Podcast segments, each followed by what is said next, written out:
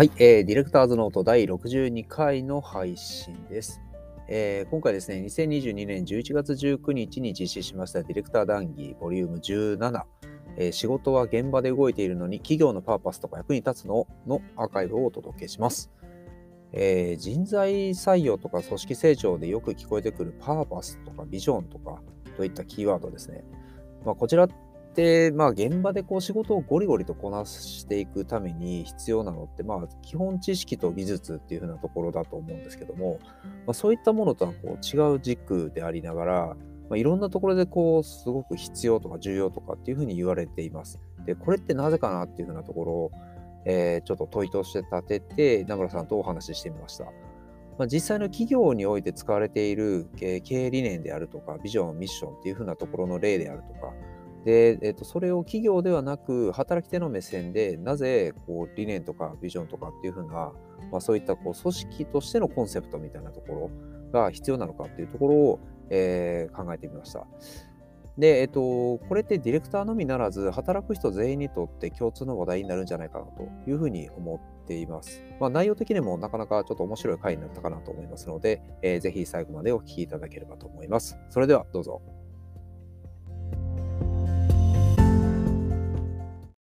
えー皆さん、こんばんは、えーディレクター談義ですけどもはい、今回で、えー17回目になりました。冒頭で言ってましたけども、来、あと、えー来週、来、再来月か。来月ですね。再来月やったら、丸3年目ということでですね。えーゆるゆると始めて3年も続くとは思わなかったんですけど、まあ、ゆゆったりやる雑談イベントで。まあそうですね、えーお越しいただいてありがとうございます。はい、ディレクター談義とはということですけども、愛媛のディレクターの長田さんと東京のディレクターの名村が普段仕事では考えないような、重要性は高いけど緊急性は低いようなテーマを取り上げて、ディレクター目線で雑談をするということで、すぐに役立つ明日から使える的なものとか、べき論、結論は求めてませんということでね、えーさっき言いましたけど、えーおっさん二人でああだこうだ雑談しているというイベントに近しいかなと思いますけども。はい、では本編の方です。ダダン。はい、えっ、と、今日のテーマ、えー仕事は現場で動いているのに、企業のパーパスとか役に立つの？というテーマでお届けしたいと思います。えっ、と、実際、まあ、あの最近すごいこう、パーパスっていう単語、言葉が、えっ、と、いろんなところで聞くようになった。まあ、この最近ではないかもしれないんですが、えっ、と、とはいえ、実際現場で動いてる人っていうのは、そのパーパスっていうのを毎日見ながら仕事してるわけじゃないので、まあ、直接的にそれって何か役に立つわけではないので、とはいえ、でも、そんだけ重要、重要って言われてるのってなんでだろうっていうところを、ちょっと今回考えてみようというところで、えーテーマ立てさせてもらいました。で、えっと、内容としては、えっと、パーパスって何っていうところを、まあ、ちょっとおさらい的にしつつ、で、働き手の目線で、そのパーパスって何だろうかっていうのを、えーちょっと考えてみました。で、その次に企業の目線で考えていって、で、最終的に企業にパーパスが必要かっていうふうなところで、えー流れていければなというふうに思っています。はい。えーと、では、ダダン。えーと、じゃあまず第一章ということで、そもそもパーパスって何ぞやというところですね。よいしょ。はい。で、えっ、と、パーパスってそもそも何やったっけみたいなところで、えっ、と、う一応調べてみました。で、パーパスっていうのは、えっ、と、訳すと、えっ、と、目的とか意図とか、えーものを使用するときの用途とか、えー決心、決意、効果とか、まあ、適切みたいなのもありました。で、えっと、概念図としては、一番最初、えっと、会社、なぜ、えー会社が存在するのかっていうふうなところ、えー経営理念に近いレイヤーのところで、一番上にパーパスっていうのがあって、で、その下に、じゃあその、なぜ、えー会社が存在しているか、じゃあそれ、会社っていうのは、じゃあそその存在に基づいて、どこを目指しているのっていうところが、えっと、ビジョン、えっと、見える景色のところですね。で、それをどこを目指すのかっていうふうなところがビジョンとしてあってうん、じゃあそこの景色に向かうために何をすべきかっていうのがその次のミッション。で、えっ、と、ミッションでそこで何をすべきかっていうところを、じゃあそれを分かったか、それをどうやって実現しますかっていうところが、えー戦略、ミッションであったり、バリューであったりとかっていうふうなところになるというふうなのが、まあ大体図式ですね。うんうんうんで、まあ、ビジネスシーンで言うと、パーパスって大体その企業が、えっ、と、最もこう根本的に、えーなぜ存在するのっていう存在意義とか、究極的な目的とか全体指針っていうふうなところ、まあ、それをなんでその、この会社あるんですかっていう問いに対しての答えっていうふうなところですね。うんうんで、まあ、この辺のあの、えっ、と、概念図のところ、ビジョンとかミッションとかっていうのは、えっ、と、まあ、会社によっては上下逆のところもあったりするんですけども、まあ、大体こういうふうな、えっ、と、ものっていうふうな理解でいいのかなというふうに思います。はい。で、よいしょ。えー例えばじゃあそのパーパスの具体的な例ということですけども、ソニーさんをちょっと持ってきました。ソニーさんはパパーパスということで下に存在意義という形でやってるんですが、えークリエイティビティとテクノロジーの力でか世界を感動で満たすということを、まあ、掲げていらっしゃるということですね。で、まあ、企業のこのパーパスとかって、まあ、最近そのパーパスって言葉が、なんでしょうね、パーパス経営とか、パーパスで、特になんかこの4、5年ぐらい、ものすごい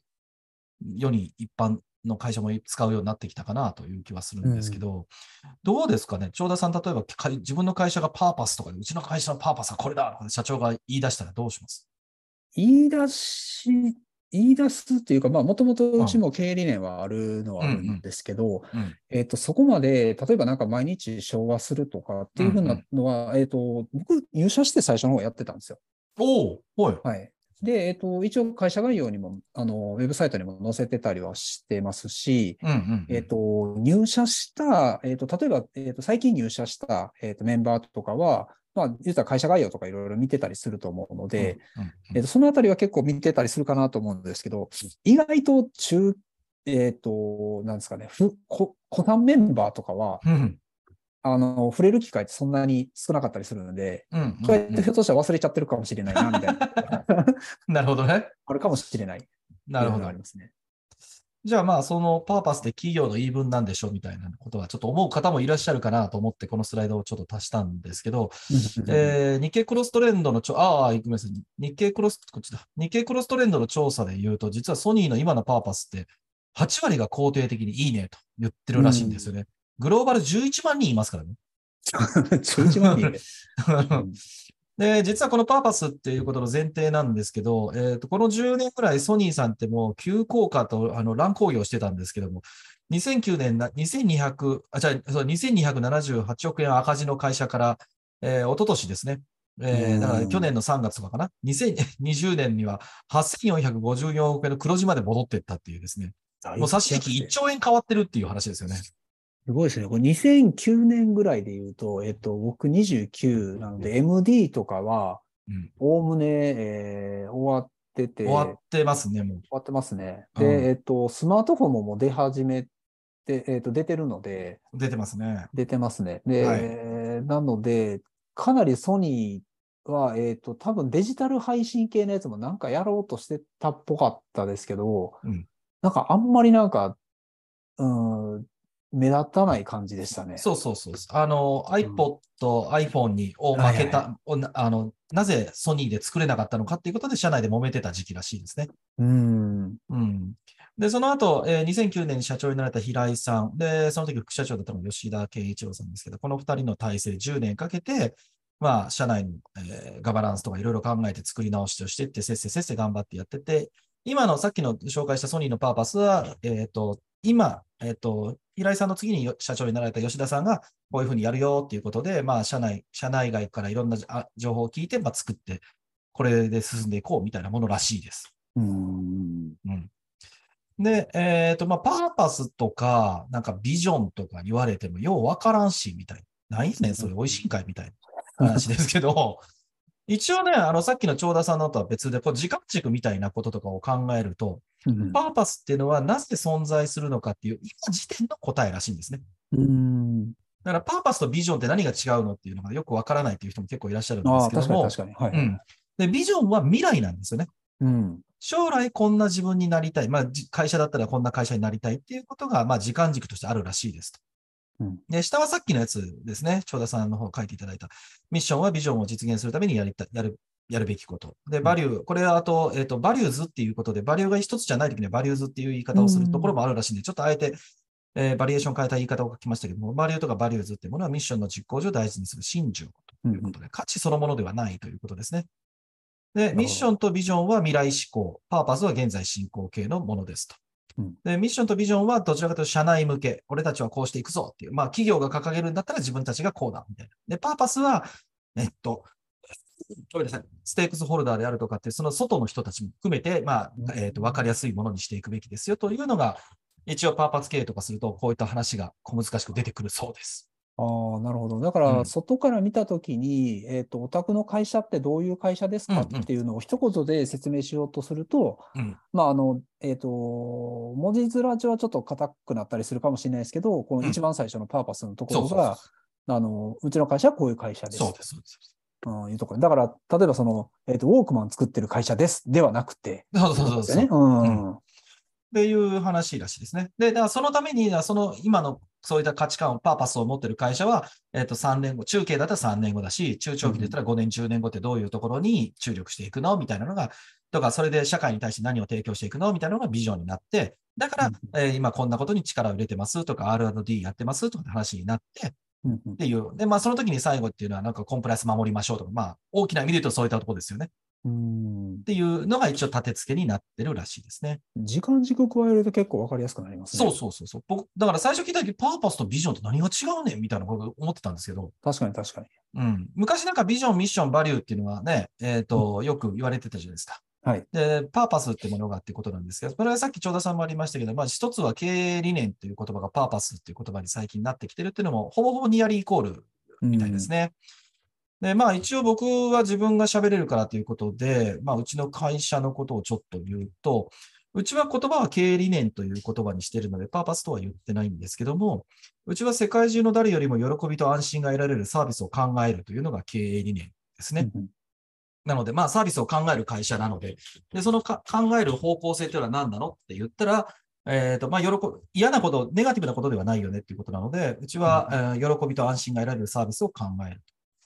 で、えっ、と、うちはあともう一個あるのが、社税というもの。これは論点ずれますけど、さっきのね、パーパスとかミッション、ビジョン、バリューとかちょっと違うんですけども、会社が是とするっていうことで、これは、あの、これを絶対守りましょうということですね。うんえーうちはアイデアをサービスに、サービスをユーザーに、ユーザーをハッピーにということで、えっ、と、ユーザーっていうのは、例えば受託の仕事で言ったら、クライアントではなくて、クライアントの先にいるユーザーですね。うんうんなので、えっ、と、クライアントの言うことはあまり聞かないとどうでもいいと。うん。えーただ、クライアントが提供しているサービスを僕らはウェブサイトにしているので、それがエンドユーザーにちゃんと伝われば、クライアントは必ず儲かってくれるはずだからということで、まあ、エンドユーザーを必ず見ましょうということを、まあ、うちはこういったものを掲げてやってたりしますけど、うん。うん。あの、さっき長田さんが昭和してたって話がありましたけど、昭和はしてないんですけど、僕は毎月1回、うちの会社の全社ミーティングで僕がこれを必ず言ってます。うん。うん。だからこの、えっと、まあ、昭和なり、こう、うん聞いたりとかっていうのをどう、解釈して、うん。えっと、例えばその自社、あの最近だったらあのチームトポロジーとかってあの、なんかいいチームがいいこうサービスとかっていうのを作るみたいな話があるのと似てると思うんですけど、うん。あの、ただ、こう、サービスを開発しましょう。で、ハッピーになる、ユーザーがハッピーになるようなものを作りましょうっていうふうな、えっ、と、言葉だけだと、やっぱなかなか、うんこう、難しいと思う。それをどこ、どう分解していくのかっていうのは、やっぱりこう、課題になってくるところですよね。そうですね。あの、本当にそこが、具体的にすると今度解像度がひあの高くなりすぎてて、こう具体的だから今度、うん。えっと、は、外れというか、なんていうかストライクゾーンがものすごく狭くなりすぎて、でも分かりやすいんだけど、みたいな。そうそう。なんかし、指示型になっちゃったりあ、そうそうそう。うんなると、なんかこう、あの、全部指示しないといけなくなっちゃったりとか。そうそうそうそうそう。うん、そうなると、なんかかなり、自由度が下がるんですけど、自由度が高くしようと思うと、あの解像度が浅くなって、うんあの、何言ってるかよくわからんみたいな、抽象度が高くなっちゃうみたいなね。ここのバランスがすごく難しいと思います難しいですね。ね。うんはい。まあ、そんなところでパーパスとちょっとざっと説明をしてみたわけですが、まあ、次の第2章ということで、働き手の目線で考えてみるということのスライドに行きたいと思いますけど、はいあんはい。だからそもそもなんですよね。うん、うん。そもそも、うん。なんでまあ今回のこれ考えることになったのかっていうところなんですが、うん、まあ結構あるあるだと思うんですよ。自分はなんでこの仕事してんねやろうっていう、こう、あのーまあ多分名村さんとか僕とかってもうあの社会人になって10年以上とか15年経ってるとか、まあうん。20年経ってるみたいな人は、もう若干この問いはもう終わ終わってるかなって まあしなくはないんですけど、大体みんなこのあの、問いって生まれると思うんですよ。なるほど。で、この問いって、じゃあいつ頃発生するのかなっていうふうなのをちょっと考えてみたんですね、改めて。はい。で、えっ、と、思ったときに、うんえっ、と、これってなんか経験年数に応じて、この心持ちって、まあ基本的に変化していくよなっていうふうなところがあって、うん。えっ、と、大体こう、まあ社会人になって、えっ、と、例えばまあ22歳から25歳、3年目ぐらいまでっていうのは、あの、こう、社会人になりたてだったりとか、あるいは、えっ、と、転職してとかっていうふうな、あの、異業種に転職してっていうふうになると、まあ、この間のあの、小浜と、えっ、と、うん。ココナッツさんの話でもあったと思うんですけど、うん。言ったらこう、初めての経験ばっかり。で、うん。あの、入ってくる知識がもう全部新しいことばっかり。はいはいはい。で、もう今までになかった達成感がバンバン出てくるんですよね。だからもはい。うアドレナリンがもう出まくって、成長実感が半端ないみたいなはい。好きなんで、もう無敵時あ、間。無敵時間ってそういうことね。そうそうそうそう。あ なるほど。この、大体こう3年目ぐらいまでって結構こういう、あの、特にまあよく学習する人とかなんかは、あの、この無敵時間じゃないかなと思うんですよ。ゲームとかでも一回こう復活して最初の何秒かは無敵時間あるじゃないですか。うんうんうん。あれ、あれに近い感じ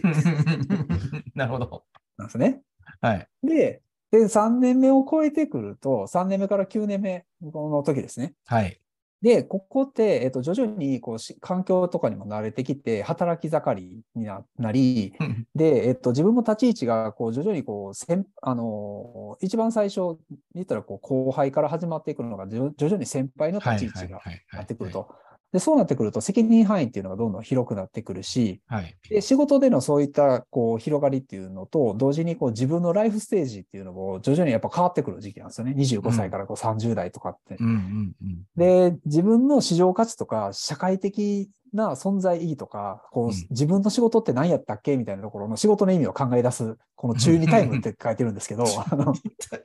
はい。大体このぐらいの時期が一番悩むああ。時期じゃないかなと。ですねで実際、えっ、と、総務省の労働力調査の中でも、あの、やっぱり一番転職が多い年代っていうのは25歳から35歳っていうふうなところで、まあ、大体そこに当てはまるんですよね。うん。なるほど。はい。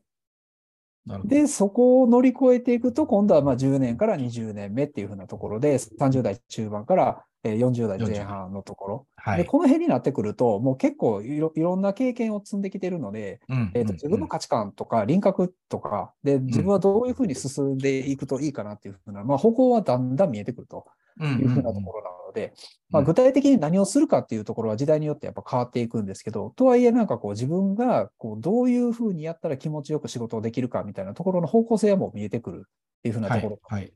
ていうところですね。で、逆に、この10年目のところまでにある程度方向性見えてなかったら、だんだんこの、この悩みをずっと抱き続けるみたいな感じになってるんじゃないかなっていうふうなのがなんとなく、えー思うところです。なるほど。で、もう、あとは、ここの、えっ、と、20年以降は、もう、はい賢者、賢者タイムですね。ちょっと書き方あれですけど。早くね？70歳ぐらいまで働く割には、賢者になるの早すぎねって気がしないですけど。うんまあ、でもその後が長いんですよ。まあね、まあね。で、もう基本的に、でも状況的にも、もう基本、もう当たり前に自走力っていうのを求められてきますし、ね。で、なおかつ時代もどんどん変わっていく中で、後発の人たちもみんな優秀で、はい。時代もどんどん大きく変わっていくから、まあ全然気を抜いていられないっていう、賢者って書いてるけど、うん全然休まる時間ではないっていう。そうですね。今そうだもん。だ 僕とかも。まままだそうですよ。47になっても。いや、多分これは永久に続くんだろうなまあ。続きますよね。この仕事してる限りは多分続くだろうなという気がしますけどもう。んっていうふうに、ちょっと経験年数に応じて、やっぱこうんの心持ちっていうのが変化していく中で、このやっぱり一番こう中二タイムのところ、うん。ここで、あのー人ってすごくやっぱ悩むよなとうん。うん。いうふうなのをちょっと、えっと思いました。なるほど。うんこの頃って自分、翔太さん思い出してどうでした？中2タイムでした？めっちゃ中二タイムでしたね。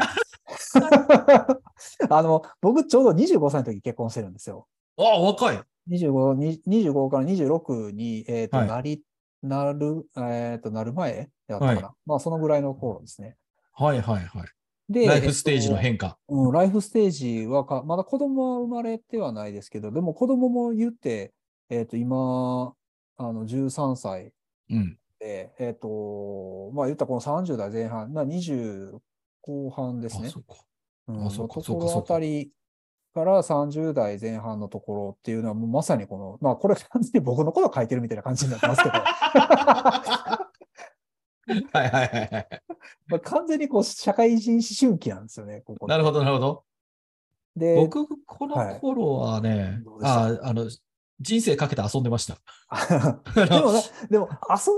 遊んでるっつっても、うん、こう、何も考えずに遊んでるわけじゃなくて、あ、それはそうです。あのなん、かふふと立ち止まって、なんかこう、俺大丈夫なんかなみたいなんで思ってあそれはしょっちゅうでしたね。あの、特に僕20代、29歳が30歳まで、あ30歳まではあの芝居をしてたので、あーなんか、ちょうどね、この25歳から30前半のちょうど真ん中でもう、あの、見切りをつけるかどうかっていうのを悩んでたので、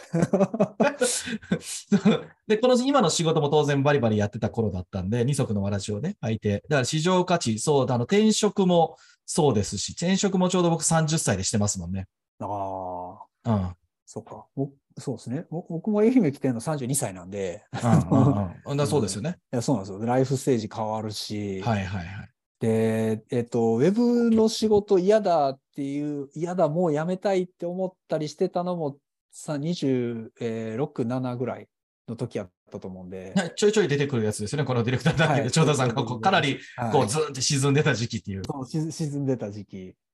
はいはい。おっしゃってましたね。自分はななねな。んでこの仕事をして、この仕事は一体何につながるんだろうかとかっていうのを、なんかこう、やっぱもやもやもやもや考える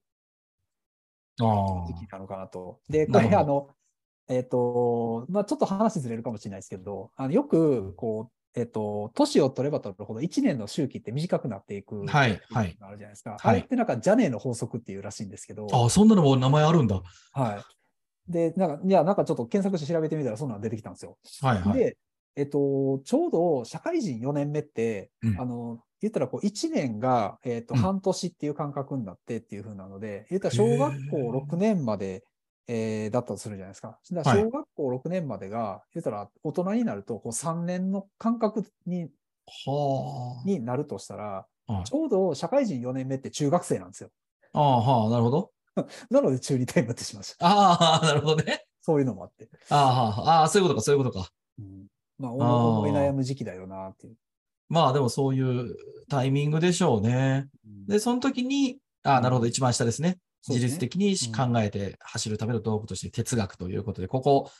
前回、前々回ぐらいからね、こういった形でなんか喋ってますけどね。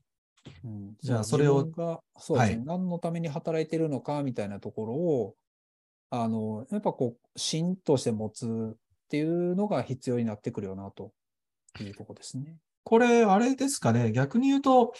なんか、この哲学っていうものがな、まあ、その哲学、本当になんか深く考えるわけじゃないけど、まあ、うんこういうものかなって自分の中で言語化できるかできないかっていうのが、この中二タイムを逃げき、逃げ切れるというか乗り越えられるような一つのきっかけになるんですかね、もしかしたら。うん、かなぼんやりとでも思いますうん、とは思いますね。なるほど。じゃあ、まあ、その次のスライドに行って説明をと。はい。で、これを、じゃあなんでこの、えっ、と、哲学がいるの？みたいな話、まうんあ改めてなんですけど、これちょっはいと旅に例えて考えてみたときに、ちょっとわかりやすかったんですけど、えっ、と、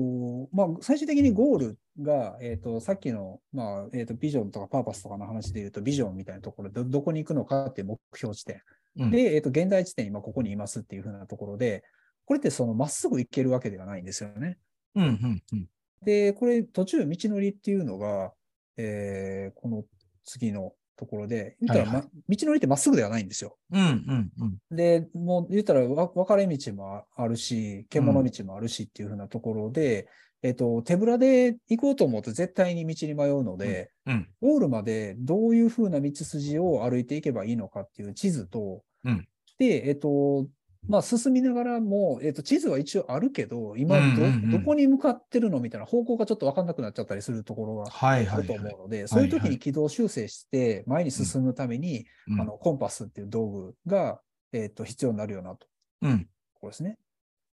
じゃあ、まあ、この、えっと、ゴールに向かうための道具っていうのが必要なのは分かったけど、そもそもこの問題、この道具をどうやって用意するかっていうところ、うん、うん。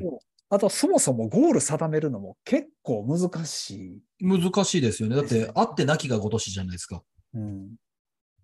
自分はなぜ働くの？みたいなところをうん、うん、なんか考え、まあ言ったらこう、えっ、と、中学、高校とかで自分のこう、将来を考えろって突然言われるわけですよね。うん。うん、まあそそれにも近いと思うんですけど、うん、うん、うん、うん。え、言われてもみたいな。どうしたらいいかわかんない。選択肢があるんだったらまだいいんですけど、選択肢もなく、いきなりフリーで、うん、はい、あの、答えてくださいって言われたら、考えてなかったらちょっとどうしたらいいかわかんなくなっちゃうと思うんですよ。中学、それこそリアルな中学の時、じゃあ高校行きますとか、なんか大学行きますとか、なんかそういうの分かりやすいけど、社会人になると辛いですよね。うん。どうどうしたいですかって言って、どうしましょうって感じですよね。そうなんですよ。今、仕事一生懸命やってるけど、え、どうしたいって、え？給料増やす？みたいな。うんなんかスキルを上げる？みたいな。それぐらいにしか多分ならないですよね。うん。大体。そうなんですよ。なるほどだから、ここのうん選択肢としてまあ考えられるのって、この道具をどうするかってなると、自分でゴールを定めて道具を作るっていう方法か、うん。もしくは、あの、あ、これいいな、みたいなところの自分が共感できるゴールとうん。道具を選ぶ。ああ、それは何か、例えばひ他の人がなんか頑張ってる姿とか見て、うん同じようなとこまず目指してみようかとか。うん。そうですね。あるいは、その、まあこれを会社に、あの、会社の話、会社だったり、こう、えっと、仕事をするときに、うん。えっと、今これなぞって考えてるので、うん。まあ、例えばこのこ共感できるゴールとか道具っていうのは、うん。その企業が用意しているものっていうふうなところで考えると、うん。あのそこに共感できるものに、えっと、よせあの自分が、あ、これを選択したら一緒になんかこう、いけるんじゃないかっていうふうに考える方が、あなんかいいんじゃないかと。なるほど。やっぱじゃあこれが難しいからってことですね。うん、自分でやっぱこう、ゴールをもう、あの、ど、どこに行きますかっていう旅を、う旅、ん旅先をこう、いきなり決めて、で、しかうんもそれに必要な道具も自分で全部用意するって、なかなか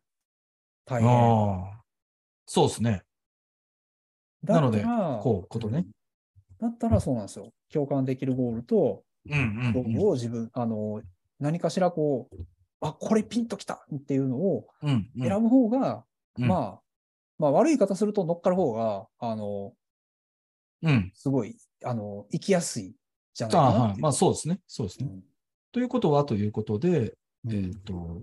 こういうことですよね。そうなんですよ。自分に合ったこの道具、哲学っていうのを選択するっていう方が合理的だよなと。うんうん。なかなか自分で言語化できないから。うん、むなかなか大変ですよね。もう言ったら起業するのか みたいなそうですね。話にもなりかねないし。うん。なるほど。では、どう？で、ここでなんで共感っていうのを、共感できるゴールっていうのは、あの書いたかっていうふうなところうん。が、まあ、ポイントかなと。っていうことで言うとっていうのが次のスライドですよね。はい。なんと。出た。はい。まあ、しょっちゅう出てる、しょっちゅうだ出てるかちょっとあれなんですけど、あの、うんゴールデンサークルのそうですね話。ですね。人間って結局その理屈とか正論とかうん。で、えっ、と、まあ、は、行動はもちろんできるかもしれないんですけど、結局はその人間って感情で行動するので、うん。あの、一番やっぱ根っこにある、なぜこれをするのっていう風なホワイのところは、あの、やっぱそこがしっかりと自分の中にあるものと共感できるかどうかっていうのがすごく重要になってくるので、うん。そこは、なんか、うん、そそこでしょうっていう。これ、あれですよね。まあ、下にちょっと注釈書きましたけど、サイモン・シネックさんが2009年に YouTube で、あ、 TED か。 TED で TED 配信をしてるやつですね。優れたリーダーはどうやって行動を促すのかってことで、後ろにある絵で、えっ、と、人、物事に何かあるっていうのは、why, how, what っていうことで、えっ、と、何をするのか、どなぜするのか、どうしてやるのか、で、なぜやるのかっていう話があって、人、多くの人が最終的に実は共感するっていうのは、why っていう部分で、何をするかじゃなくて、なぜするかっていうところですよねっていうお話ですよね、これ。うんですね。今、あの、ズームのチャットにも URL 書かせていただきましたけど、まあ確かに感情で行動するということですよね。そうなんですよ。結局、その仕事とかをやったり、例えばその、まあ旅、まあさっきの話の流れでその旅の話だとしたら、まあ、とりあえず、まあ行き先はまあ家からとりあえず、まあ、あの、あっちに向かって歩いといて、こうやっていう感じになっても、え、うん。なんで？みたいな。なるですよね。うん。え、な、な、なんでこの重いリュックを背負って歩かなあかんの？みたいなのが、目的とか、その、行き先全然知らない状態でうん。行くって、それはちょっとまあ無理な話なんで、仕事も結局、これ、この仕事ってなんでやってんのやったっけみたいなところがわからないまま、うん。えっと、ふわっとのところだけ、あの、ひたすらやるって、なかなか人間、あの、目いってくると思うので、これ、なんさであ、ちょこの仕事やって長んだろう田さんさ、はい。なんか、今の時代っていうのも多分ある気はしていて、うんうんうん。というのは、例えば僕の親父の世代、いわゆる段階の世代って、はい高度成長期の、まあ、まあ終わりです。でもまあ高度成長期かな。うんで、その頃って、働けば働いた分だけお金が稼げたに近い人が多かったわけですよね。全員とはもちろん言わないけど。で、今だととてもじゃないけど放送できないようなリゲインの CM が流れてたわけですよね。頭にこびりついてますね、あれは。そうそうそうそう。でもあれが受け入れられた時代でもあったじゃないですか。うん。だからどちらかというと働くということ自体がもうすべての、こう、なんだろう、ホワイの答えになっていたみたいな。うんうんうん。それが今、なんだろう、えっと、まあ、パーパスとかとか言われるのって、ダイバーシティとか多様化みたいな話になっていって、そううん。こう、その人の価値観みたいなものにだんだんだんだんフォーカスされていって、で、なん、だからこそ、なん、僕はなんでなの？私はなぜなの？っていうこととか、が、すごくこう言語化をしなきゃいけないっていう時代にもなってきてるんじゃないかなと思ってて、例えば、うちの親父とか、長田さんのお父様とかお母様とか、あまあ、今日聞いていただいている方々のに、ご両親ご両親にお聞きしたときに、なんで働いてたんって言ってる。お前らを食わせるためよって、なんか、まあ、もうなんだろう、下手したら本当にそうな方もいらっしゃるような気がしていて、うんなんか自分はなんで働いてるのか、いやー、なんかそれがないとやっぱ辛いよねっていうふうなのもある種時代かなっていう気持ち、どっかでするところがあってね。確かにそうですね。うん。うん。なんか食う、食っていくために働いているっていううん。のは、確かにそういう時代だったかもしれないですね。そう。だから、で、今はその、うんうんあるある程度の、えっと収入があれば、言ったらこう、まあ、あの、死ぬ、なかなか死なない状況にはなってきてるので、うん。そうなってくると、今度は、あの、言ったらこう仕事をすることっていうのが当たり前にできるようになって、うん。その当たり前にできることで、言ったらご飯は当たり前に食べれるようになって、うん。っていうふうになってくると、やっぱちょっとこう、1階層上に上がって、なぜこれをしているのかっていうことを考えるようになってくるっていう、まあ確かにその時代によって変わってきたんだろうなっていうのはありますね。あの、マズローの承認欲求みたいな、うん。にもちょっとあるかなっていう気がしましたけどね。これ聞いててね。はい。うん。で、その次でということで、第3章ですね。はい企業の目線で考えてみるということですが、だだん。はい。はい。で、このパーパスとかっていう話が、えっ、と、個人も、えっ、と、もちろんこう、えっ、と、長いこう人生っていう旅を歩いていくのにこう必要になってくるっていうところなんですけど、うん。じゃあ会社にとってこのパーパスっていうのって、えっ、と、じゃあ必ずしも、えっ、と、どの会社でも絶対にいるのかって言われると、うーん、そうじゃないかもなっていうふうなのもちょっとあって、うんでうんうん。えっ、と、少し分解して考えてみたんですが、うん。えっ、と、会社の結局、まあ人数規模によってこの辺って変わるかなっていうふうに思ってて、うん。えっ、と、例えばこう10人以下の組織ってなると、うん。そもそもこう近い価値観とか、あの、ほぼ同じ目的意識で、えっ、と、集まってる人たちで会社を起こすとか、はいはいはいはいはいはい。あるいは代表が、えっ、と、立ち上げた、えっ、と、それを一緒にやりたいとか、っていうふうなところで、えっ、と、集まって、えー仕事をするっていうふうな感じだったりすると思うので、うんうんそうなってくるともう、言ったら個人のスキルがそのまま、こう、事業領域にも反映される、えっ、と、感じになってくるので、言ったらこう、うんパーパスだの、なんだろうっていうのは、まあ、うん。あんまり言語化しなくても、結構あうんの呼吸はもう成立しやすい状況そうですね。なんですよね。うん。で、これが、えっ、と、徐々に人数が増えてきました。事業領域とか、じあの、事業拡大していって、えっ、と、うん人数が増えてきて、30人ぐらいになってくると、うんまあ、まだまだ、言ったら目、目も行き届くし、声もあのワンフロアで済むしみたいなところで、コミュニケーション全然まだまだ取れるんだけど、うん。えっと、徐々にこう会社が年数経ってきて、中途の人が入ってきてとかっていうふうになってくると、えっと、年齢の幅が少しずつ広がってくると。うん。で年齢の幅が広がるってことは、えっと、イコールこうライフステージっていうのが多様化してきて、うん、で、人とか、その、えー入ってくるこう人によってこう仕事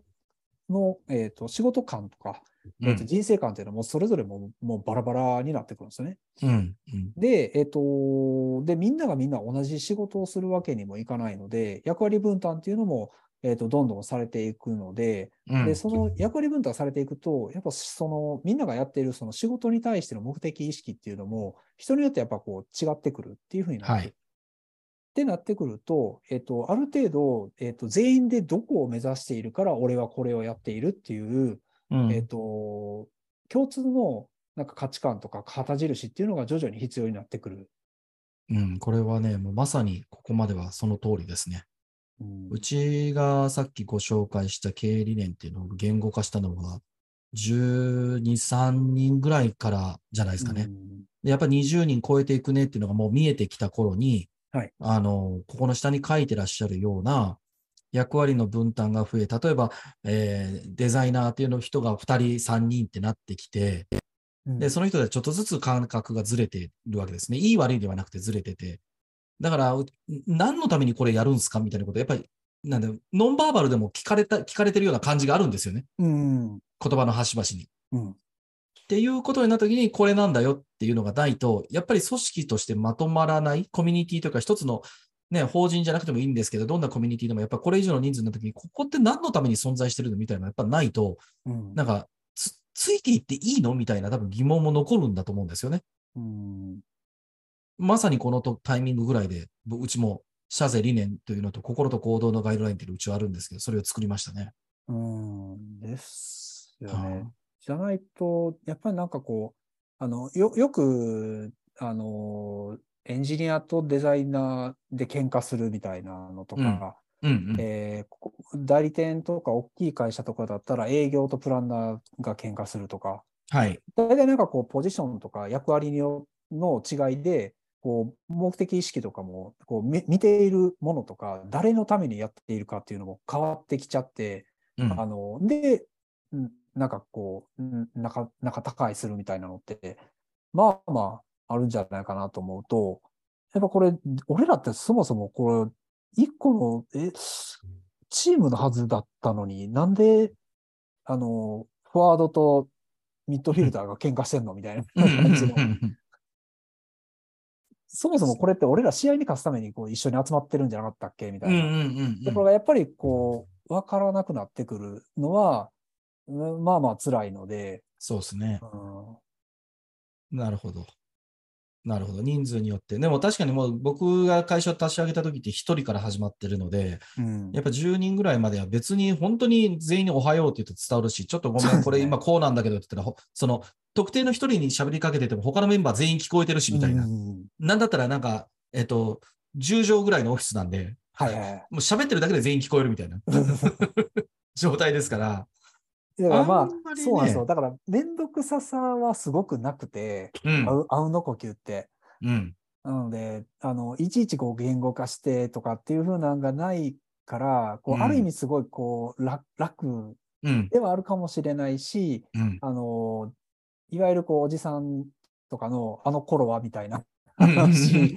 が出てきちゃう、あれだと思うんですけど、とはいえ、こうんう、やっぱり人数が増えてきたりとかってなってくると、こういった、あの、のが、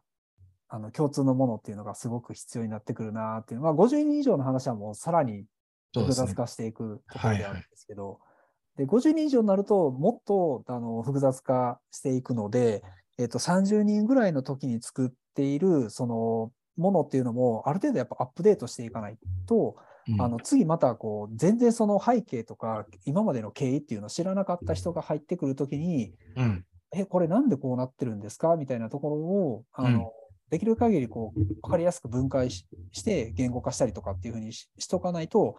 あの、なんか入ってきた人たちがなんか、その、何も認識ないまま、うん。こうふわっとの仕事をし続けるみたいなことになりかねないっていう。うん。うん。うん。長田さんのところって今50人は？そうですね。今はもう50人ぐらいになってます。ここら辺30人以下っていうのと50人以上のこの今のグラデーションの中で、うんえー代表の方がアウトプットしていくコメントとかって変わっていきました？えっ、と、そうですね。会社的にはやっぱ組織として、あの、うんきっちりでやっていこうっていうのは、この何年かぐらいで、あの、だいぶ取り組んできてるので、うんうんうんう。うんん、その辺はもう、あの、変わってきてますし、実際にも入ってくるメンバーも、あの、やっぱすごい若いメンバーが多かったりするので、うん。なんかそこのなんかこう意識のすり合わせとかっていうのを、ただじゃあ意識しましょうっていうふうなんだと絶対難しいので、うん。うんじゃあ具体的にどうしようかっていうのはやっぱ常にこう課題にはなるところですね。そうですね。うんなるほど。まあ、その上で、この人数による変化を経てということですけども、だからまあはい人数が増えるほど細かいルーなんかルルールだったら、まあ人数少なかったらまたあのルールでのこう統制っていうのはできるかもしれないですけど、人数増えてくると、えっ、と、細かいルールでの統制っていうのはもうできない。言うたら役割も全然違うしっていううんところになってくると、えっ、と、できる限りこう一人一人が、えっ、と、自分で考えて自律的に動ける状態にしていかないといけないので、うん。じゃあそこに、えっ、と、自律性を持たせようと思うと、共通の価値観っていうところの理由付けをもとに、俺はこうするっていうふうなところに、えっ、と、できるようにしていかないと、あのー難しいよなっていう話で、まあ、よくあのコミュニケーションパスの、えっ、と、図で出てますけど、そうですねまあこ。の3人だったら3本のコミュニケーションライン、で、4人だったら6本、で、5人だったら10本になって、うん。でこれが、あのー10人になると45本になるっていう、指数関数的に増えてきますもんね。すごいですね。14人で91本ってもうぐちゃぐちゃですよ。あのだから一つのなんか情報をじゃあ全員に伝えてちゃんと分かってるかどうかってやろうと思うと、これ全部なぞらないとできなくなってくるってことですからね。うん。まあ、さっきのだから10人以下の会社、30人以上、30人前後の会社、50人とかっていうのは、まあ、まさにこれだろうなと思うので、その共通の価値観とか理由付けっていうものがじゃあ何なんですかっていうところなわけですよね。はい。なるほど。で、まあ、この哲学が、うんうんえっ、と、パーパスとかそういうのが浸透している会社と、うんうんえっ、と、そうではなくて、えっ、と、とにかくこう、売上とか利益とか目標をはい軸に、はい。えー展開していく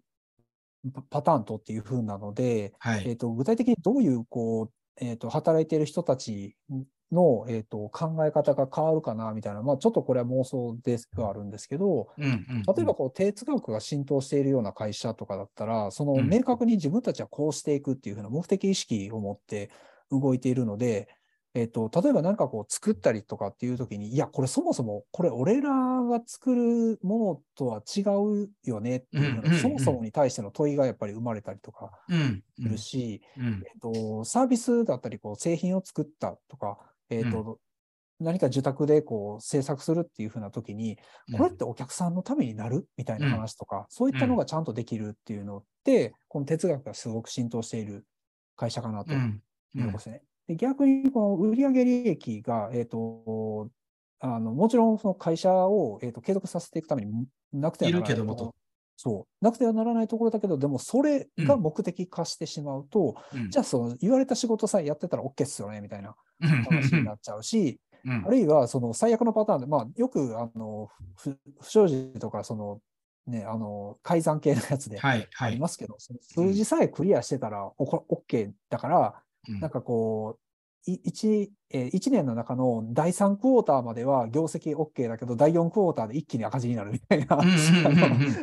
この間もなんかそんなニュースありましたけど、そうですね。今、なんかこれは、すごく、うなんだろう、個人的な感情で、感想で言うと、揺らいでるじタイミングかなと思ってるのが、例えば先週から今週までアメリカの某あの仮想通貨の会社が大破綻したっていう話が出てるじゃないですか。うん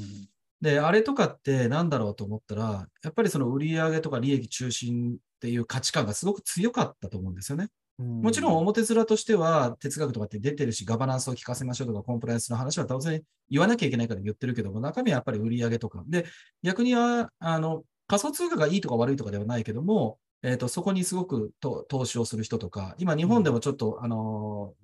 某なんとかスキームっていうやつで危ない会社とか何個かあるんですけど、ニュースに出てて。はいで、あれも、そこにお金をやってやったら、あの、リ配当がすごくいいですよっていう話で、それって結構ね、多分社会不安というか、不安定さというか、うん。だから、あの、売上利益、そういったものの価値観がすごく求められてる。あの、うんデフレがずっと続いて、今インフレになって、えっ、と、為替がすごいどうこうなって、えー自分たちの将来どうなっていくんだっけみたいなところっていうのが、多分、あの、僕とかが社会に出た時って99年、1999年ぐらいですけども、えっ、と、バブルが弾けて、超超就職氷河期ってなってて、就職できるんだっけみたいな不安があった時って、やっぱりなんかネットも出てきて、うんえっと、マルチみたいなものがちょっと流行ったんですよね。ネットを使った。はいはい。うん。だから、これも、えっと、世間、社会的なせ、あの、不安定さみたいなのも、でもあって、だから、すごくそれが安定してるときって哲学とか浸透してるのがすごくいいかなと思うんですけど、そうじゃなくなってくると、やっぱり目の前のお金をやろうぜみたいなところにだんだんだんだん流れていく。ただ、それをやると、さっき長田さんが言ったみたいに、最後、不祥事というところで、ボンと弾けてしまうってところにも行きかねないな、みたいな。うん。うんその哲学っていうものって結局最後自分が大事にしなきゃいけない、守らなきゃいけない、これは崩しちゃいけないみたいなところにも多分行き着くってなると、それを、なんだろう、それを正義というのがよくわからないですけど、それは別にどうでもよくて、とりあえず儲けようよみたいなところに行くと、やっぱりなんかあんまりいい形にはならないような気はするんですよね、うん、そう個人的には。で、とはいえ、とはいえ、じゃあ、その哲学を、あの、すべて是としたときに、うん。哲学を是として利益が結局出ませんでしたみたいな話とか、はい。あの、そうなっちゃったりとか、あの、しかねないのもあ、うんやっぱあって、はいはいはいはい。例えばなんか、ちょっと妙にキラキラした、あの、環境で仕事をしています。でも、蓋開けてみたらそんな利益出てませんでしたみたいな。何とは、ちょっとなんかこれ以上言うとあれなんで、あれですけど、はい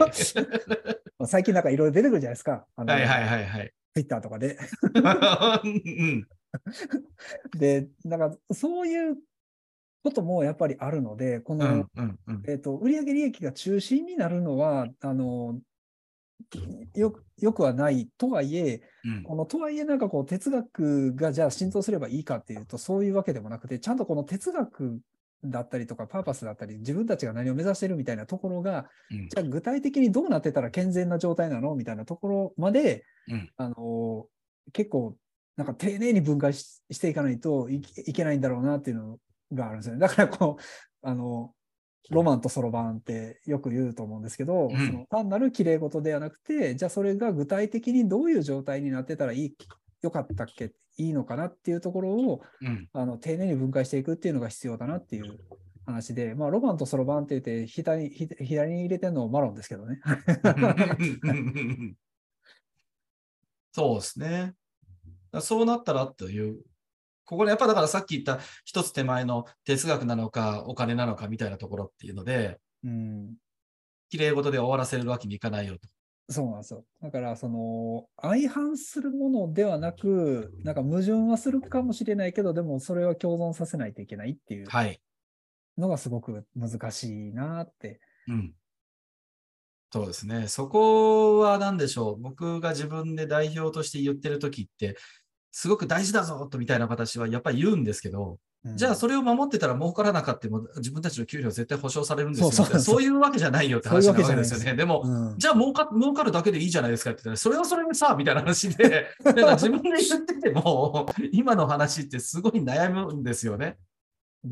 だからねはい。現実として、えっ、と、会社っていうのは利益を追求する集団っていうふうには定義されているので、基本的には社会主義、あ、じゃあじゃあじゃあ資本主義の中で言うならば、あの、利益は追求していかなきゃいけないんですよ。うんうん、絶対流れとしては、えっ、と、増収なのか増益なのかって、やっぱり基本絶対目指さなきゃいけないわけですね。大きな意味で言うと。じゃあ、なんで理念がいるんですか？パーパスがいるんですか？みたいなところに行き着くわけですよね。うんうん。それはすごく悩ましいなとは思いますけど。だからその、例えばその上場企業とかの場合だったら、はい。あの株主のために仕事をしているのか、うん。自分たちが思うあの世界の世界だったりこう世の中に提供したいものに対して、うん。えー仕事をするのかうんっていうところがやっぱり大きく違ってくると思うんですよね。その数字し、数字主義になってくるっていうことは、まあうん言ったらこう、利益上げて株主に還元するっていうことが、うん。あの、僕たちの存在意義ですみたいな感じになっちゃうと、うん。あの、じゃあ、それを作ったがために世の中的になんか社会問題がいっぱい勃発しましたけど、それいいんすかねみたいなはいはい。話は、うん、まあ、一時的にはいいかもしれないですけど、長くは持たない。だからあれですよ、あの、グローバルで言うと、上場する会社っていうのはどんどん減ってるんですよ。の今。日本ぐらいですよ。ずーっと上場してる会社、みんな上場したい、上場したいって言ってる会社っていうのは増えてるのって、だから海外の人に上場する会社、日本は未だに多いよって言ったら、本当って言われますもん。うん。うん、やっぱりなんかそこが株主のために還元するっていうことが目的なんだっけっていうことを、と、自分たちのやりたいことでもっと突き進んでいくとかっていうのとか、例えば、あの、その時は上場してましたけど、えっと、さっきソニーさんの名前出しましたけど、えっと、平井さんかな？が、えっと、バイオを作ってるはずなんですよね。だからあのバイオを作った時って、もう社内からああだこうだすっごい言われて、こんなもん絶対売れないよとかって言われたけど、知るかもみたいな話を言って作ってやったら売れて、なでもバイオを整理しちゃったんですよね。うん。で、バイオは別会社にしますみたいな。だからあれもすごいなんかいろんな意見があるらしくて、不採算だったから切り離したのかっていうと、単純にそうだけではなくて、えっと、投資家目線で言うと、えっと、一つの事業に専念してくれてる方が判断がしやすいんですよ。うんソニーってとか、例えばももっと分かりやすく日立さんとかって何やってる会社なんですかって言ったら、この気何の気、気になる気しかもう思いつかないぐらい、なんかいろんな会社ことやってて、はいじ。ゃああそこがどプラスの事業もあって、マイナスの事業もあってみたいな話の時に、投資家としてはすごく辛くなるから、じゃあもう、もっと分社化していきましょうなのか、合併しして一つの会社にしましょうかって、なんかすっごいいろんなね、条件があるらしいですね。あーなので、あれなんですかね、なんか、その、いろんな会社がこう結構ホールディングス化していったりしてると思うんですけど、はいはいはい。あの、ホールディングス化したりとか、あと、なんかその、ここの部門を別会社にするとか、うんうん。っていう風な形で、あの、リスク分散っていうよりは、うんそのやることを、やることだったりとかっていうのをこう集中させるために、こう分けたりとかっていう風な、あの、考えでやってるんですかね、そういうの。あ、そそれもあります、あります。うん。あの、いくつかあるよりも、一つのところに経営資源を投下している方が、えっ、と、判断も早くなるし、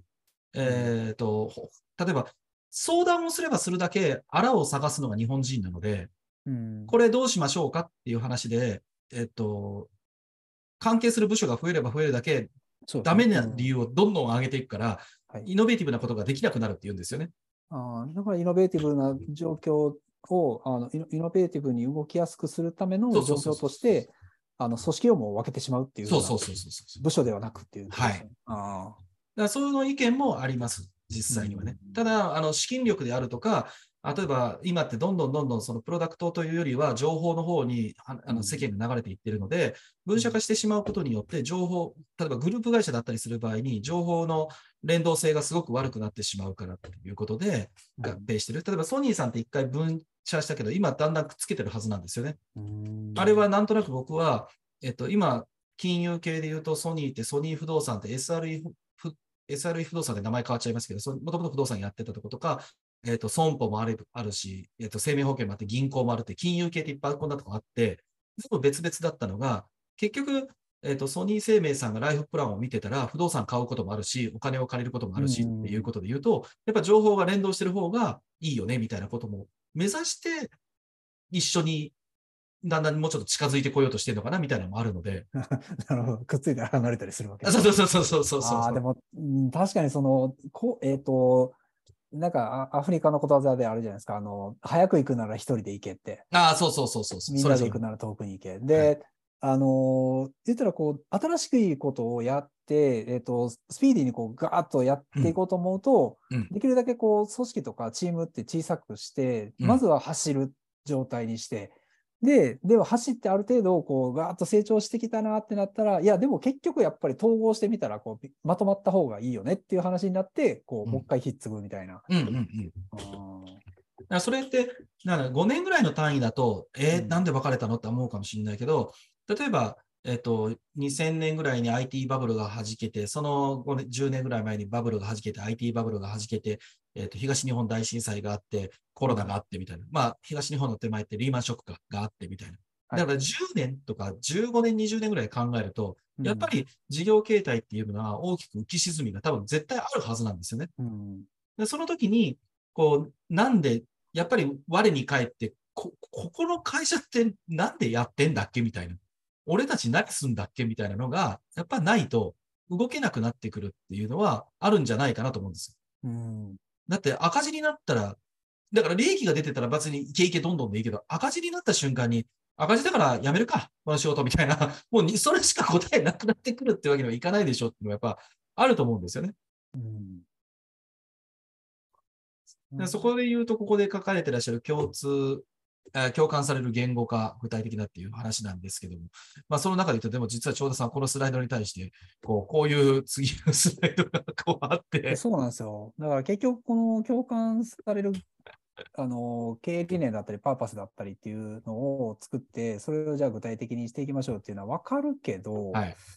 わかるけど、と。うんはいわかるけど、これ人は理屈や正論ではなくて感情で行動するっていうのも、これも綺麗事じゃないんだ はい。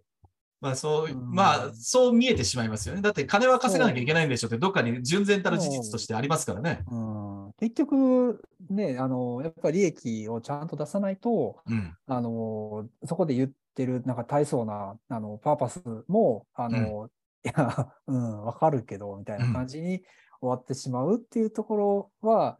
やっぱ、まあ、そこは永遠の課題ではあると思うんですが、うん。うん、ってなると、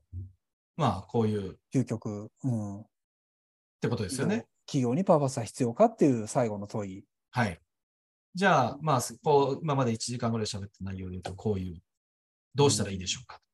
きれいことにしないためにはどうするか。うん。これ今日のテーマで言うと、企業側としてのパーパスがいるかっていう話と、その個人として中二病を超えていくためにっていう、中二病の時期ね、中二病じゃなくて、中二病の時期を超えていくため にどうしたらいいかって、二つあると思うんですよね。はい。だから両方とも、会社もパーパスがあれば、もう万事 OK なのかって言ったら、この問いだと思うし、個人も、じゃあなんか、いや、俺は社会のために、こう、生きるんだみたいなことをやってたら、ずっとなんか70歳まで仕事ができるのかって多分そうじゃない、じゃないのみたいな多分あると思ってて、会社って、でも、なんかね、僕はですけど、自分が経営、オーナー経営者でもあるからっていうことで言うと、僕、僕はあれなんですよ。さっきの儲かるか儲からないかっていうと、理念かどうかって言ったら、やっぱり僕はあの、自分が結構、この自分のこの立場でやってると、稲森和夫さんの本とかやっぱりよく読んでる方なんですよね。うん。そうするとやっぱり何のために生きてるんだみたいな話とか、うん。うん、そういったところに自分の価値観を置いているので、うん。うん、僕はなんか哲学的なものとか社会、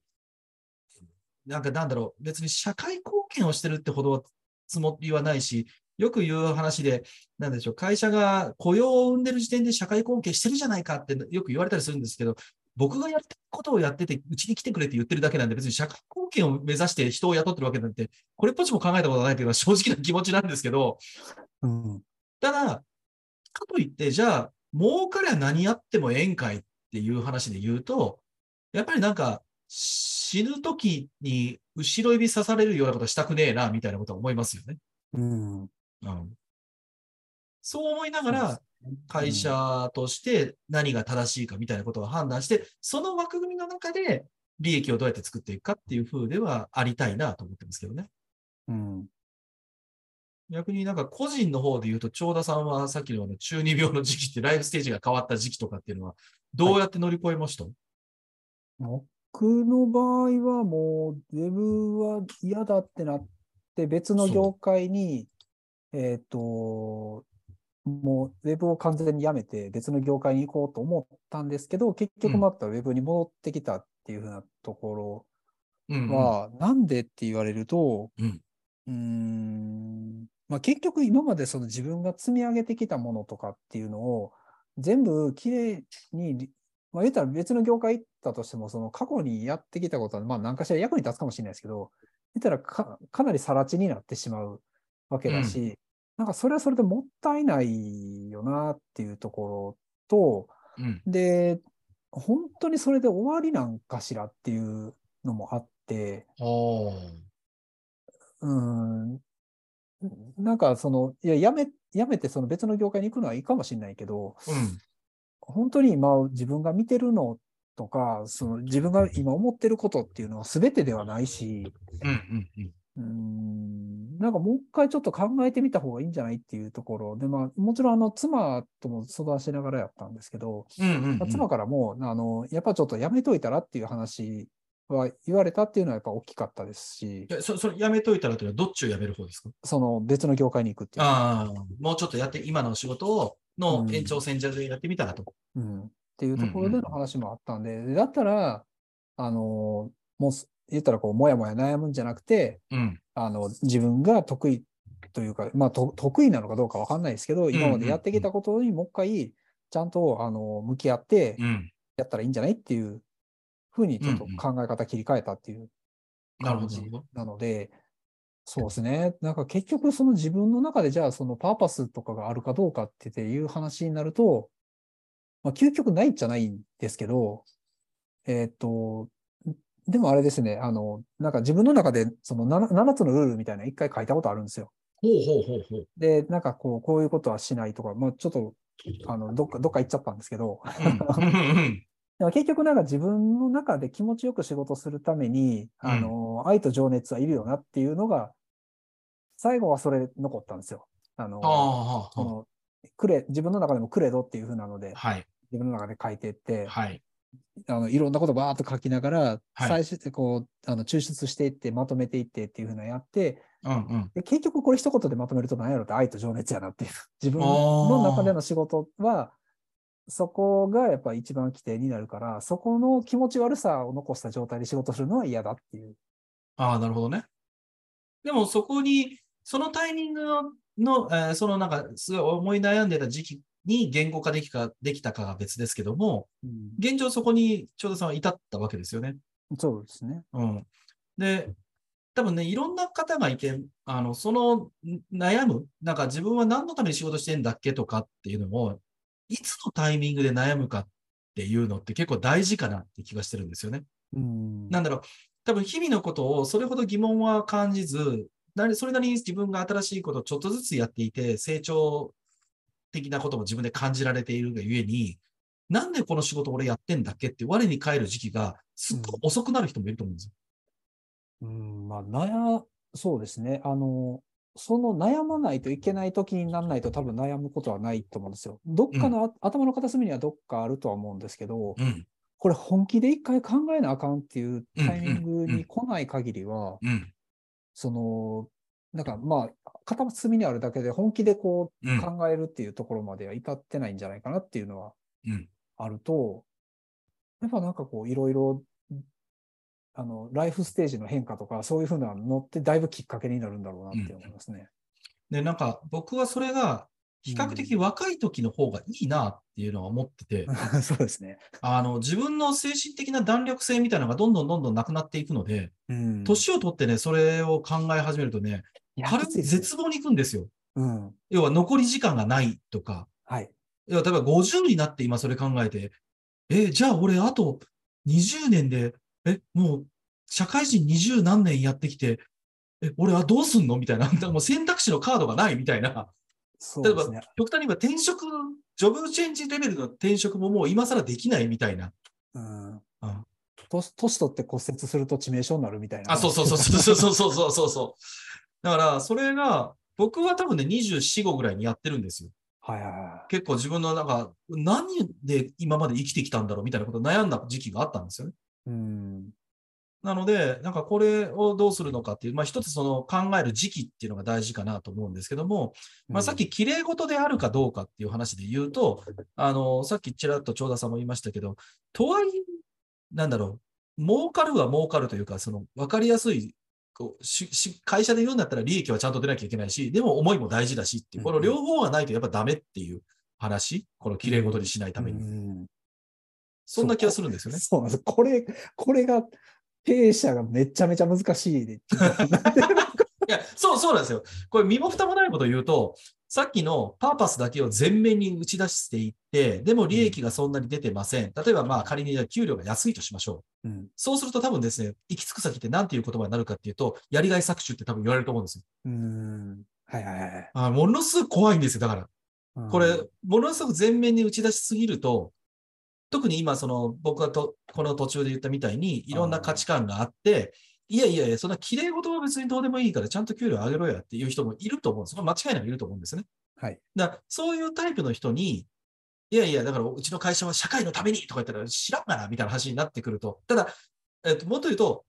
そのじゃあパーパスなりとか経営理念を作ってたら、それに合致するようなビジョンシェアリングをして、ビジョンマッチをした人をちゃんと入れましょうっていうのは多分前提になると思うんですね。うん。そうじゃない人を入れてるから、全然ビジョンなんか知らねえよみたいな話の人が入ってるから、それはこうミスマッチが起きると思うんだけども、とはいえですよ、とはいえ。あの、だんだんだんだん自分、僕とか自分がこう、なんかパーパス的なことを、おーって言ってると、なんかだんだん白い目で見られるんじゃないかって怖さがこう自分で喋りながら毎月あるわけですよね。こう今、うちの子たち聞いてないよね。わかんないけど。だから、そのことはすごくだから悩むところなんですよね。うんうん、だからそれってやっぱりなんか、ちゃんと会社が利益を出ていて、みんなに報酬なりとか、まあ、福利厚生なのか、何かの形でちゃんと、その、やりがいっていうものだけじゃないものでちゃんと返せてるはい。っていうのをちゃんと作らないことには結構絵に描いた餅になるから、だからここに、あの、これ、長田さんの作ってくれたスライドですけど、綺麗事だよねってなってしまうなっていう怖さはすごくありますけどね、僕は。本当ね、そうなんですよね。なるほどな。いや、今日のこのパーパスはっていうのは、だから逆に言うと、だから今日の企業にパーパスがいるんですかって言ったら、ちょうどそうあった方がいい派？あった方がいいと思います。でうん、ただ、その、確かに、その、出すタイミングだったり、状況だったりとか、っていうのは、ある程度やっぱうまいことやんないと、うん。そのやりがい搾取だったり、あるいは、そのハリボテ的な感じにあのなってしまうっていう、やっぱ怖さがあるので、うん。そこのやっぱ難しさっていうのはすごいある。で、えっと、ただやっぱりある程度その人数が増えたりしてくると、うん。そこを拡大させるために、あの、ここのあのこ言葉とか言語化っていうのがやっぱないと、うん、やっぱ新しい人とか入ってきてもらうときに、こう言う、人によってこう言うことバラバラになっちゃうんですよね。そうしないと。うんうんうんうんうん、そういった意味でも、やっぱここってすごく大事、うん必要だなと思いますね。企業にとってパーパスはいるかというと、まあ必要でしょうと。うん。でも、あとは個人にとってですよね。個人にとってのパーパスって言葉じゃないかもしれませんけども、まあ、あの、パーパスが、えーっと、存在的な意味というのであれば、僕は、僕はそっちの方で言うと言語化やっぱされてる。ここに共通じゃないけども、要は見旗になってるっていうことは、えっと、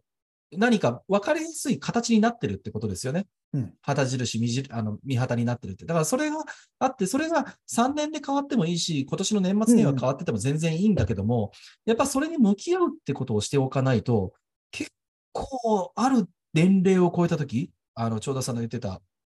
えっ、と、ちょっとこ、あ、これか。うんこれの、こここかな？これを超えるときに結構辛くなるんじゃないかな。そうなんですよ。ある程度こうキャリア積んで自分も社会人的に認められて、この会社でも認められてっていうふうになったときに、うん。はたと立ち止まって、俺って何のために仕事してたっけ？みたいな話をな、やっぱ悩んだときに、うん。あの、それを自分で結構しっかり芯を持ってやってる場合だったら、まあ自走はできると思うんですけど、うん。うん。なんかそこがちょっと揺らいでしまったときに、あの、立ち止まって、あれ、えっ、と、自分たち目指してた旗って何やったっけっていうのがやっぱりある方が、あの、いいなっていうとこだし、自分はやっぱそれのために一生懸命やってるよなっていうのがある方が、うん、いいだろうなと。あの、プロジェクト、普通にあの、普通に例えばなんか、なんかの開発案件があったとしても、うん。あの、まあ、デザイナーだったり、エンジニアだったりとかが関わ、関わるときに、このプロジェクトって何のためにやってんのっていうのがあるかないかって全然違うと思うんですよ。はいはいはい。それぞれのアイデアだったりとか、うんえっと動いたりするときの。まあ、プロジェクト検証みたいな形で、うんあるものですよね。そしたらそれの会社単位で考えたときに、やっぱなかったら、あの、いや、まあ、無理、無理でしょ っていう普通に、普通に無理じゃないって思いますね。まあ、それは多分従業員側としてもってことですよね。うん。あるタイミングでね、多分ね、会社がそれがないって、まあ、共感ができてないとか、まあ、自分の価値観が変わって共感ができなくなったら、それはそれでいいんだけども、うんえっと、そういったものがなくて、単に給料とかであるとか、まあ、なんか入れたから入りましたっていう会社のままだと、あるタイミングで隣の芝がすごく青く見えたりとか、ああ、そうですね。そういう危なさありますね。うん。あとは、その別にいいんですよ。あの、お金を稼ぐことは大事だからいいんですけど、お金だけで行って、結構お金が儲かるから、あ給料が上がるからって言って転職して、そのままずっと続けられてる人で、そんなに実は見なくて、その後ね、うん意外とジョブホッパーになっちゃってる人っていうのもいいるんですよね。で、3年ぐらい経ったら思ってるよりも、なんでしょう、えっと、求められる成果が異常に高かったみたいな話とか、はいはいはい。だから、それを乗り越えられないんですよ。単に、うんあの、タスクの難易度が上がってしまって、それでも、もともと転職した理由が給料だけだったりした場合には、いや、な、なんでこんなしんどいことやらなきゃいけないのに行き着いちゃうんですよね。うんそうするとやってらんないか、ちょっとなんか気持ちが辛くなってしまうかっていう方に行くので、で、3年後のために、今ここの立場で給料は安くても、これを経験積んでる、これを世の中に変えてるとかっていうのは、だからこれをあんまり声高に言い過ぎるとやりがい搾取の方に行くからすごく怖いと思ってるんですけども、うんでも自分の中でなんでこの仕事をしてんだっけっていうものが言語化されてる人っていうのは、えっと、発給で頑張れとは言わないです、別に。ちゃんと給料を取るべきなんですけども、でも、自学学習、例えば今の時代って、会社が残業をやれみたいなことはすごく言いづらいし、えー裏を返すと会社って自学学習であとは頑張頑張ってねみたいな。アフターファイブにあなたが何するか知らないけども、勉強してなくて結果が出せなかったら以上終わりよみたいな話の時代になっちゃったじゃないですか。うんそうすると、何のためにこの仕事を俺、会社終わって定時で、会社は定時で上がったけど、家帰ってまで HTML 書いてんのみたいな。うんそうなると最後、好きこそものの上手なれしか生き残れないってところには至っちゃうので、そうなんですよね。なので個人としても、やっぱりなんでこの仕事をしてんだっけみたいな。あ長田さんが言ってるこのこう全能感が過ぎたあたり、うんこの3年目の無敵期間を過ぎたあたりのこのぐらいですよ。だからちょうど。うん大体やっぱある程度こう頭頭打ちにはならないにしても、こう、なんか停滞期みたいなのは絶対来るじゃないですか。そこのやっぱ乗り越えるときに、こう、自分の根本のところが何何のためにっていうのが、やっぱないと、こうそこ乗り切るのって、まあまあ辛くなるんだろうな。ちょっとあの、て停滞してしまう時期のことですよね。ああ、そうです。はい。テーブルになるような。うんうんうん、そこがん辛いんですもんね、一番。うん。なるほど。まあ今日の話で言うと、ちょっとじゃあ最後の方に。まあさっきの最後スライドが実は今日の最後だったんですけど、うん綺麗事だけ、綺麗事じゃね？っていうことで、綺麗事じゃね？ということですけども。えーまあ企業のパーパスが必要かということで言うと、まあ名村長田さんの両名としては、基本的にはやっぱりないと辛いけども、綺麗事にしないためには、実の ちゃんと収益も作っておかないと、うん。絵に描いた餅にやっぱなってしまうかなというところですかね。ですね。はい。まあ、それはあって、いろんな会社が今、パーパスってことをやっぱ明文化してるのかもしれないですね。うん。はい。まあだし、まあ、どう具体的にその収益を上げていくのかっていうのも、やっぱ解像度上がっていくので、うん。あの、すごくこう、まあ、みんな動きやすくはなると思いますしね。そううんうんうんうんいうやっていくと。そうですね。うんはい。ということで、えー今日の午前前半の部分はこちらでという感じになるかなと思います。はい。えー皆さん、第1部ですけども、以上のような今日は内容にさせていただければと思います。えーでは最後にちょっとだけ宣伝のコーナーということで、えーじゃあ、長田さんお願いいたします。はい、えー、と、最後までありがとうございます。えっ、と、今回の配信に関しても、ポッドキャストのディレクターズノートで、えーアーカイブとして配信させていただきますので、ぜひお聞きください。で、えっ、と、縦横愛媛の側のコミュニティ、冒頭の方でもご紹介差し上げましたが、えっ、と、縦横愛媛の方も、えっ、と、コミュニティメンバーは常に、えっ、と、募集かけています。まあ、基本的に活動は Facebook 中心で、えっ、と、動いたりしているような感じになってて、で、えっ、と、まあ、ポッドキャストの方は、えっ、と、まあ、いつまで休むのかっていうのは、ちょ、ちょ、ちょこちょこコミュニティの方でも、あの、いつ再開するんですかって僕もよく言われて、あ、すいませんって、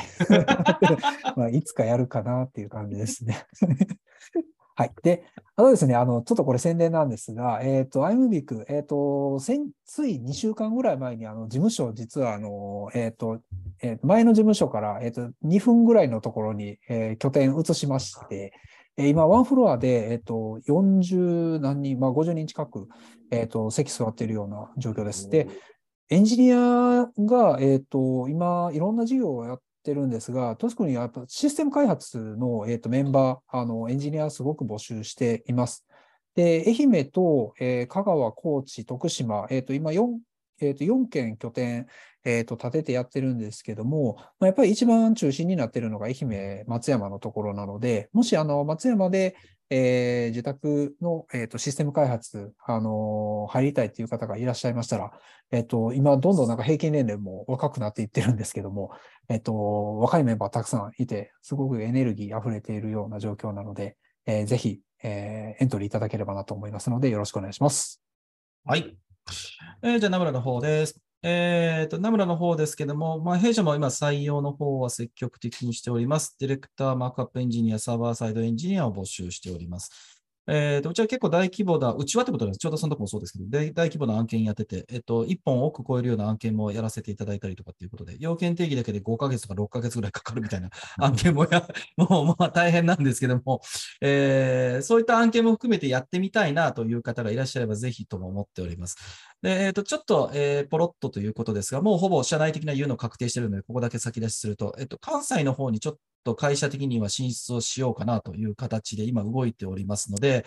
えーまだミニマムな形ですけども、あの、具体的に言うと、ほぼほぼテレワークでも OK ですけども、関西側の方の方々で、えーまあ一応サービスの仕事やってみたいねという方がいらっしゃれば、えっと、東京に行かなきゃいけないのかとか、正社員採用でナムラはもうオフィス出てこいって言うんじゃないかという話かもしれませんけども、関西の方で今ちょっと採用ね、え12月1日ぐらいに多分報告をさせて、あの、世間というか、インターネットに広告させていただきますけども、関西地方の方でもし就職したいなという方がいらっしゃれば、ぜひともご連絡をいただければ、えー、ナムラに DM でも全然構いませんので、ご連絡いただければと思います。はい。ということで、えっ、と、今日のですね、えーディレクター談義ボリューム17ということですけども、一旦、えー最初のセッションの部分はこちらの方で中締めにさせていただければなと思います。次回は一応、えっ、と、1月？来月 ?1 月ですね。再来月ですね。うん三年、え丸3年が終わる回ですね。3年ですね。はい。はい、丸3年になりますのでね。えーここまで来たら、再来月は多分やると思います。これでやんなかったら、ちょっと、ちょっと次はちゃんとカバーガスを作ります。すいません。もう はい。えーと、またですね、ツイッターとかでも皆さんからのご感想、何人か投稿していただいてますけども、えーこんな内容でもやってくれっていうのであれば、それはそれで受け付けておりますので、ぜひまた聞いていただければなと思います。では、今日はこれでおしまいにさせていただければと思います。えー皆様ありがとうございました。はい。ありがとうございました。では、またね